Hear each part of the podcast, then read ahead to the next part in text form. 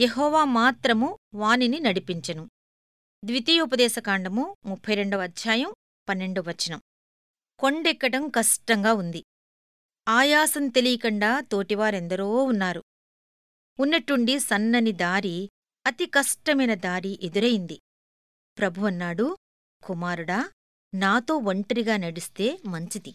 నెమ్మదిగా నడిపించాడు ముందుకి చల్లని మాటలు చెబుతూ పైపైకి. నా భయాలు బాధలూ చెప్పాను. ఆయన చేతిపై ఆనుకున్నాను. నా అడుగులు వేగం పుంజుకున్నాయి.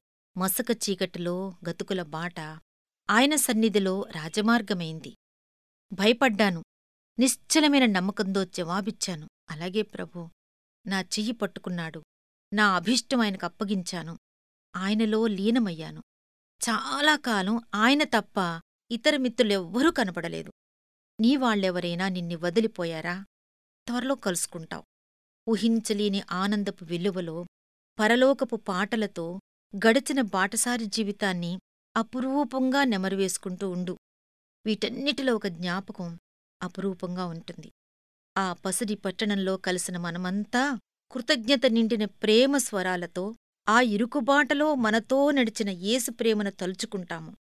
లోతైన లోయ ప్రక్కనే ఎత్తైన కొండ ఉంటుంది. బాధ లేకుండా ప్రసవం జరగదు. నీ బ్రతుకులో ఎడబాటు రాత్రి కమ్ముకుందా? చాలా సందర్భాల్లో ఇలాంటి సమయంలోనే దేవుడు నిన్ను తనకి చేరువుగా తీసుకుంటాడు.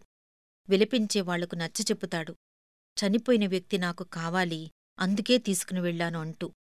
లోకుంచెర నుండి విడిపించి అదృశ్యమైన వెలుగుజనుల మధ్య ధగధగ మెరిసిపోతూ మానవాతీతమైన దివ్య కార్యాలను చేయటం కోసమే నిలబెట్టుకున్నానని చెబుతాడు.